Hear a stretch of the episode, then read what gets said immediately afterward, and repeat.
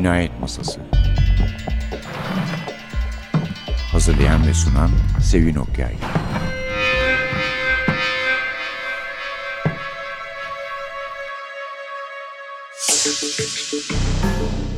Merhaba, NTV Radyo'nun Cinayet Masası programına hoş geldiniz.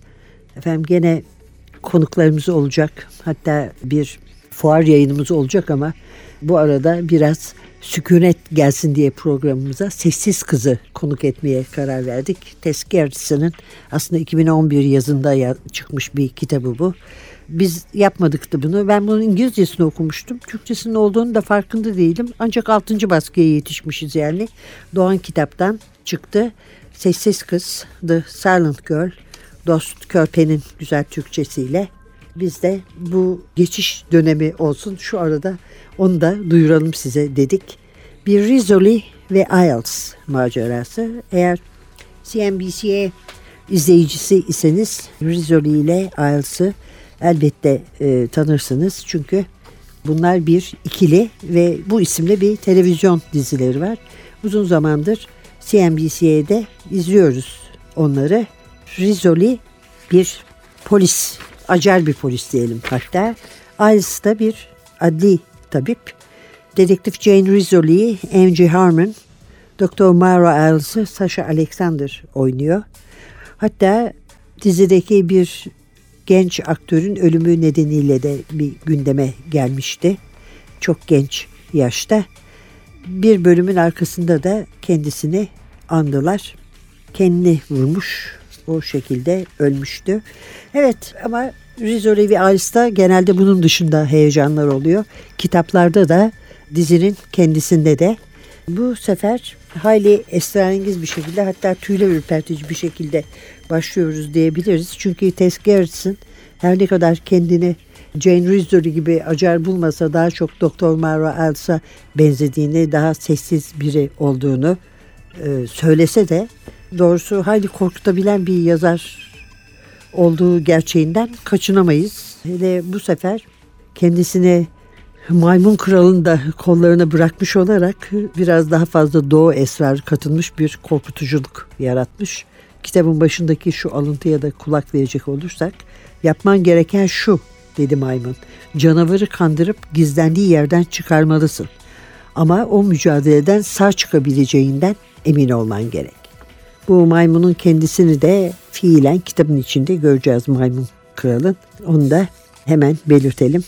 Evet sessiz kızımızdan ben Vizyoleyen Arz'ın kendilerini çok sevdiğim için hep o tarafa doğru elim gidiyor ama size kitabın kendisinden söz edeceğiz.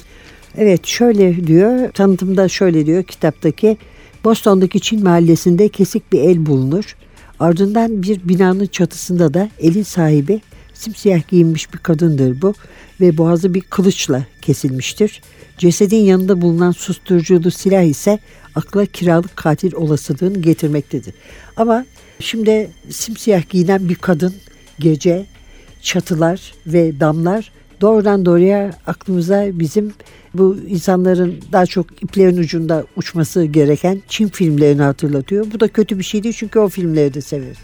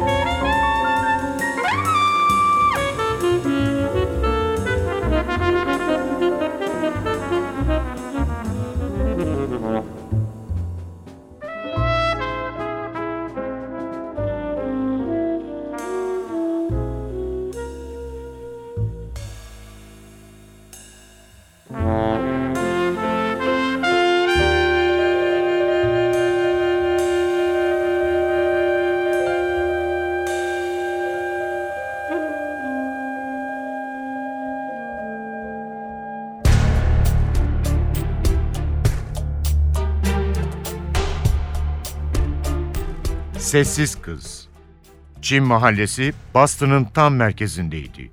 Kuzeydeki finansal bölgeyle batıdaki Yeşil Common Parkı'nın arasındaydı.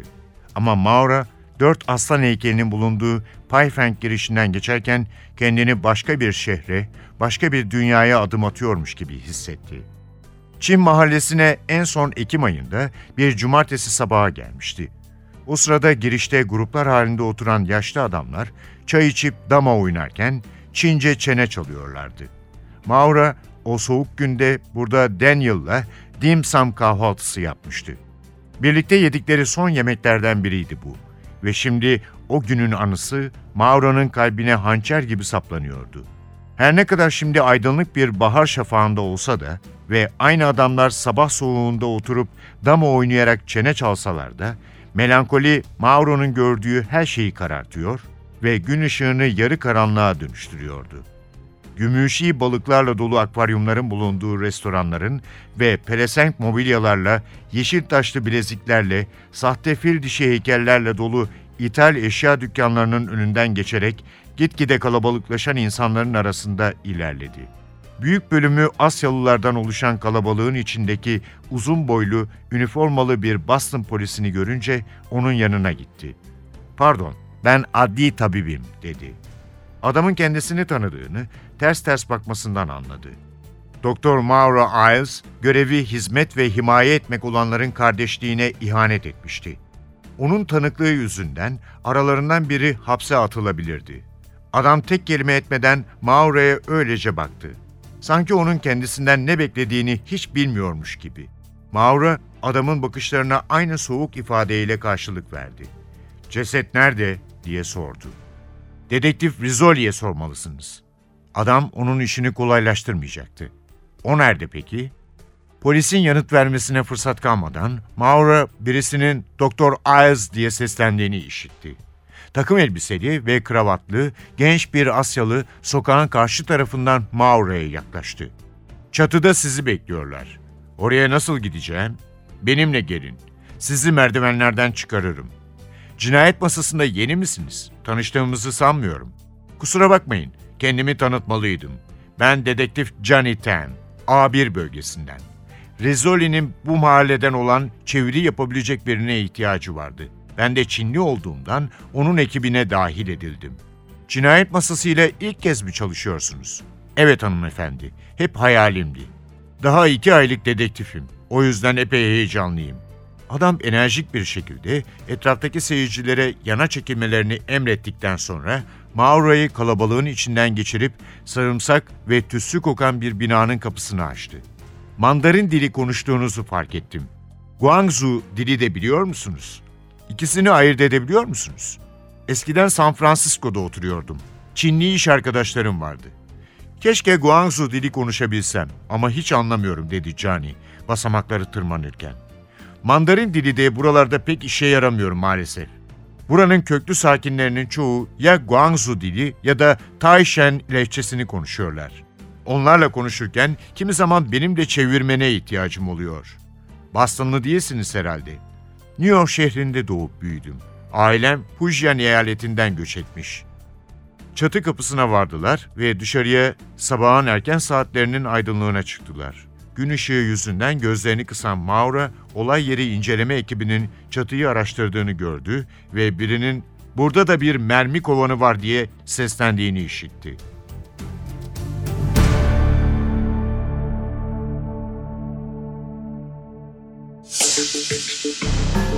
Sessiz Kız, The Silent Girl. Diğer bölümün sonunda sizi çatıda siyahlı bir kadın cesediyle bırakmıştık. Gece vakti çatılarda dolaşan hatta kiralık katil olduğu düşünülen. E, tabii Myra Iles ile Jane Rizzoli'ye veriliyor bu soruşturma ve ufak bir araştırmadan sonra 19 yıl önce Çin mahallesinde bir restoranda korkunç bir katliam yani katliam zaten korkunçtu da bu hakikaten daha da bir korkunç yaşandığını öğreniyorlar ve kayıp kızlar var bu katliamla bağlantılı olarak onları aramaya koyuluyorlar. Yalnız bir tanesi bu kızların bütün olayların kilit noktasında söyleyeceği çok şey var ama söylemiyor ve dolayısıyla da sessiz kız. Tess Gerritsen antropoloji okumuş. Sonra da tıp diploması aldı. Hasatla başladı yazmaya. Doğan kitaptan çıktı. Eserleri Buz Gibi Soğuk mesela Ice Cold gene Dost Körpe'nin çevirisiyle o da son derece heyecan verici bir kitaptır. Burada Myra Iles bir tıp konferansında karşılaştığı eski arkadaş ve dostlarıyla bir geziye katılır. Arabaları kara saplanınca Ahrit isimli bir kasabaya sığınmak zorunda kalırlar. Fakat sığınmasına sığınırlar da kurtulmaları yani hayli zor olacak gibi görünmektedir. Bu da çok sevdiğim bir Garrison kitaplarından biri. Ice Cold, Buz Gibi Soğuk. Ondan önce de sanıyorum ruh koleksiyoncusu vardı. Gene Rizolayan Iles'dı bu da. 2000 yaşında olduğu sanılan bir mumya var. Boston'da bir müzenin bodrumunda yeni keşfedilmiş. Büyük heyecan uyandırmış. Sonra incelerlerken bir bakıyorlar ki bacağında kurşun yarası var. Yani 2000 yıllık olması pek mümkünmüş gibi görünmüyor. Evet biz gene sessiz kızımıza dönecek olursak bu bulunan kadın siyahlı kadın kızıl saçlı hemen hemen kafası kesilmiş durumda. Yani koptu kopacak durumda. İki tel gümüş saç var vücuduna yapışmış. İnsan saçı değil, insan kılı değil. Rizzoli'nin elindeki bütün ipuçları bunlar. Ama dediğimiz gibi hemen araştırmaya girişiyorlar ve esas olayın 19 yıl önceki olay olduğu kararına varıyorlar. Çünkü bu katliama karışmış olan bir kadın hala hayatta. Esrarengiz bir yakın dövüş hocası söylemediği bir sırrı biliyor. Bu sırra sahip ve Chinatown'da da herkes birbirini kolluyor. Kimse birbirinin sırrını ele vermiyor. Bütün azınlık yerlerinde olduğu gibi ama burada biraz daha da sıkı saklanan sırlar var diyelim. Ve hatta bu iki gümüş gümüşi saç yüzünden maymun kural lafları da ortada dolaşıyor.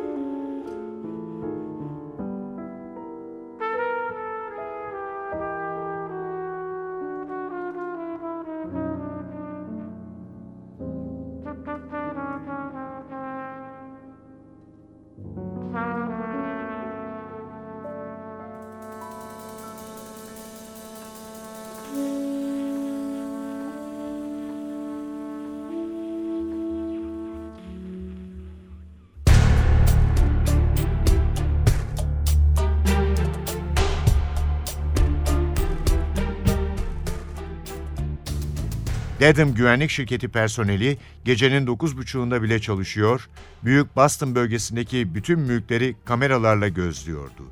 Kötü insanlar genellikle karanlık çöktükten sonra işe koyulurlar dedi Gus Gilliam. Üç dedektifi gözlem monitörlerinin bulunduğu bir bankonun önünden geçirirken. Dolayısıyla biz de uyanık olmak zorundayız. Alarmlarımızdan biri çalınca hemen Boston Polis Teşkilatı ile temas kuruyoruz. Adam parmaklarını şıklattı. Güvenlik sistemine ihtiyacınız olursa bizi arayın. Johnny monitörlerdeki video görüntülerini inceledi. Vay be, cidden şehrin her yerinde gözleriniz var. Suffolk ilçesinin her yerinde. Ve bizim kameralarımız gerçekten çalışır. Şehirde gördüğünüz güvenlik kameralarının yarısı göstermeliktir. Kayıt yapmazlar. Yani kötü biriyseniz işiniz şansa kalmış demektir. Hangi kameraların çalışıp çalışmadığını bilemezsiniz. Ama öyle insanlar kameraları görünce çekinip daha kolay avların peşine düşerler genellikle. Yani sırf görünürde bir kamera olması bile caydırıcıdır. Knap sokağındaki kamera gerçek olduğu için şanslıyız dedi Jane.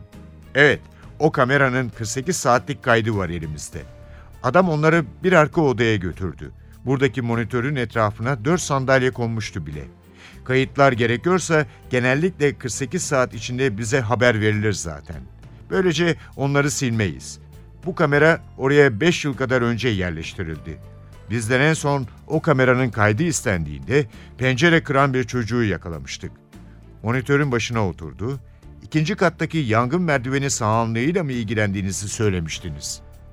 Umarım orası kameranızın görüş açısı içindedir dedi Jane. Söz konusu bina 20-25 metre kadar ötede. Bilmiyorum, orası ayrıntıların görünmeyeceği kadar uzakta olabilir. Ayrıca ikinci kat görünmüyor da olabilir. Artı kaydın çözünürlüğü düşüktür. Yine de bir bakalım. Üç dedektif monitöre bakmak için yaklaşırken Gilliam oynat ikonuna basınca Knap sokağının canlı görüntüsü belirdi. Sırtları kameraya dönük olan iki yaya Neyland sokağına doğru yürüyorlardı. Bakın dedi Frost. Yangın merdiveninin kenarı görünüyor. Maalesef pencere görünmüyor dedi Jane. Bu yeterli olabilir. Frost öne eğilip kaydın tarih ve saatine baktı. İki saat kadar geriye gidin. Yedi buçuğa. Bizim davetsiz misafiri görebilecek miyiz bakalım?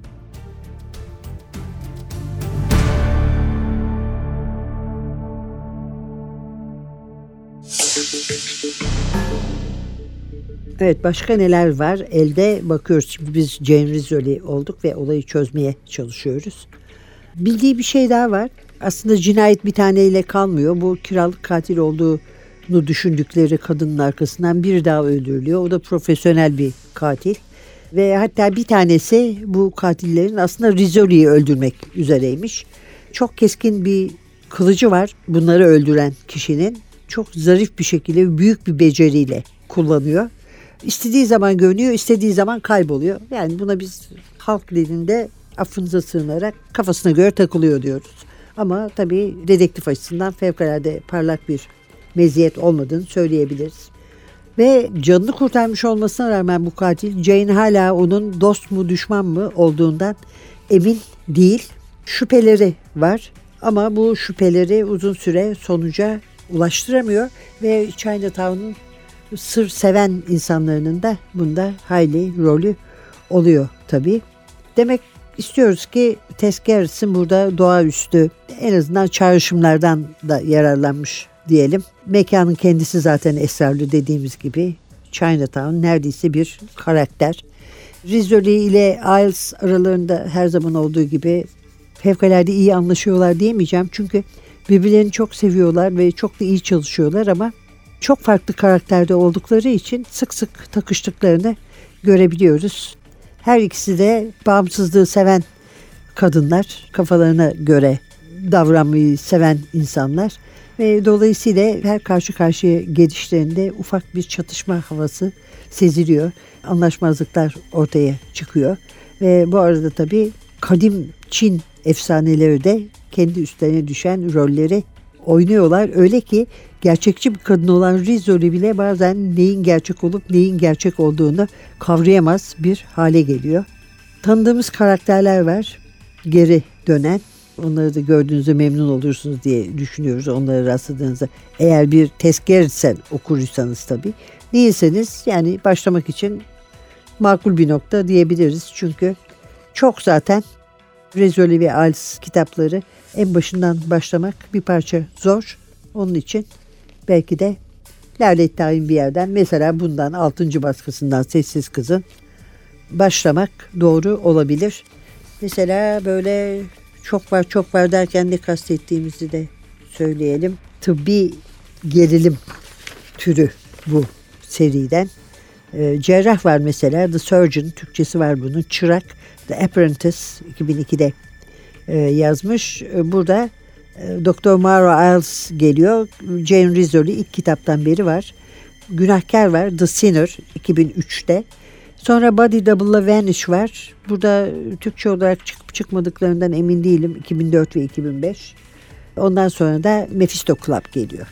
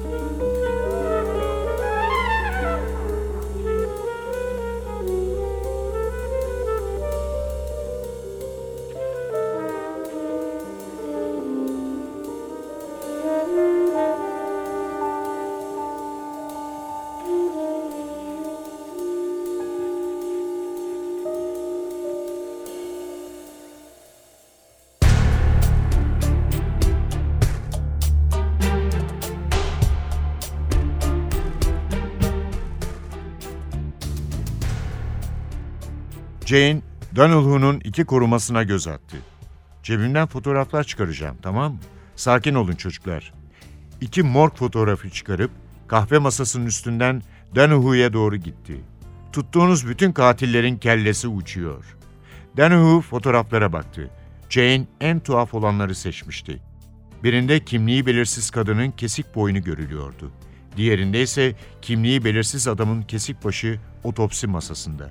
Gövdenin yanında duruyordu. Bu görüntüler Jane'in istediği etkiyi uyandırdı. Danu'nun yüzü cesetler kadar beyazlaştı.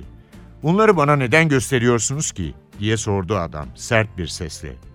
Bu iki katili neden tuttunuz? Avukat araya girdi. Bu konuşma bitmiştir. Sean, Colin, dedektif Rizzoli'ye kapıya kadar eşlik edin.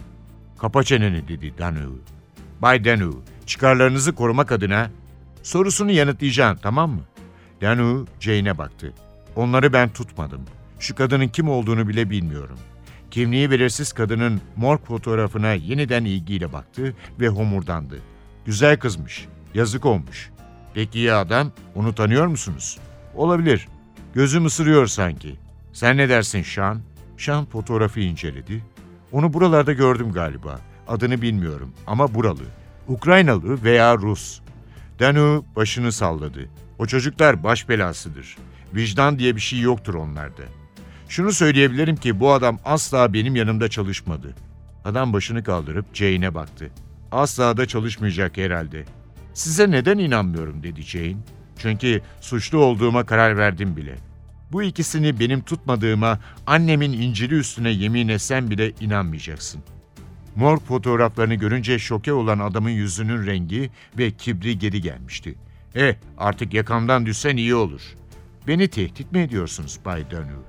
Zeki kızsın. Sence? Bence korkuyorsunuz. Bence köşeye sıkıştığınızı biliyorsunuz.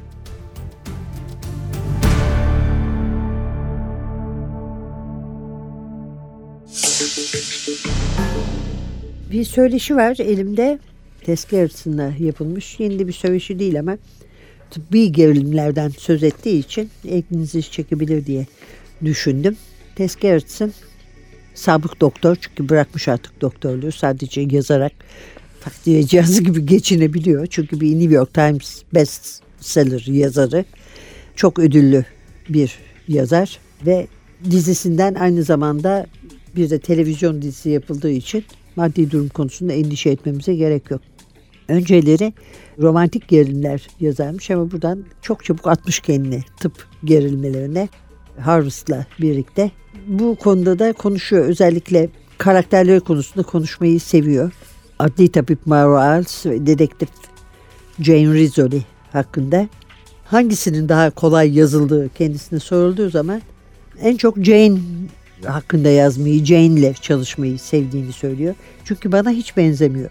Saldırgan, sözünü esirgemiyor, aklına geleni hemen söylüyor. Dolayısıyla ben de sayfada yazarken onun ne düşündüğünü hemen belirtebiliyorum. Yani hani şunu diyor da şunu düşünüyor gibi bir sorun yok. Maura çok daha içe dönük ve temkinli ve bazen ben bile onun kafasından neler geçtiğini merak ediyorum demiş Tess Gerritsen.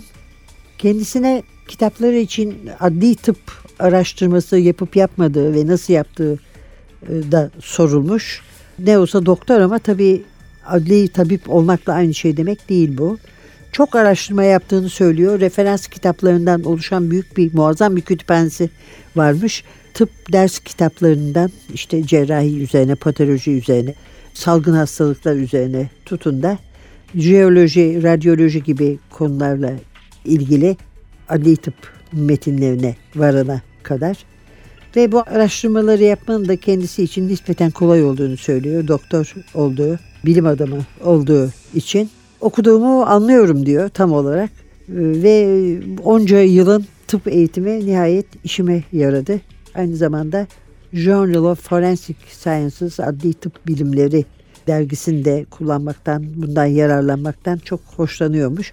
Çünkü çok yeni araştırmalar oluyormuş ya da tek tek bazı olaylar ele alınıyormuş. Dolayısıyla demek ki araştırmayı seven, araştırmaktan yılmayan bir yazarımız var. Zaten mesela Dick Francis gibi benim çok sevdiğim bir yazarda da vardır bu. Ve her kitabında başka tür birini anlattığı için birisi cam üfler, biri avukat, biri ressam. Bütün bu konuları da araştırıyor. Biliyorsunuz bizim de bütün yazarlarımız hemen hemen araştırma yapıyorlar. Ahmet Ümit özellikle tarihi polisiyeleri için tabii özellikle onlar için de araştırmayı çok seven bir yazardır. Evet efendim bugün kitabımız ki hakikaten tavsiye ederim okumanızı.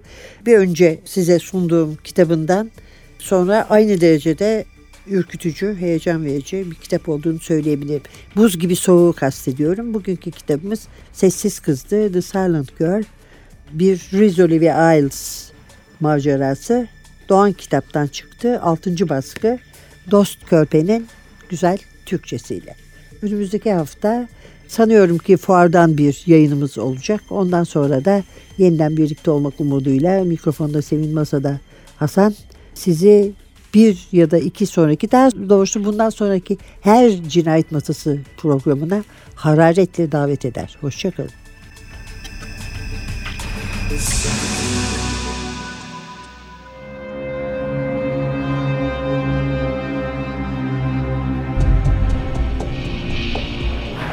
Cinayet Masası.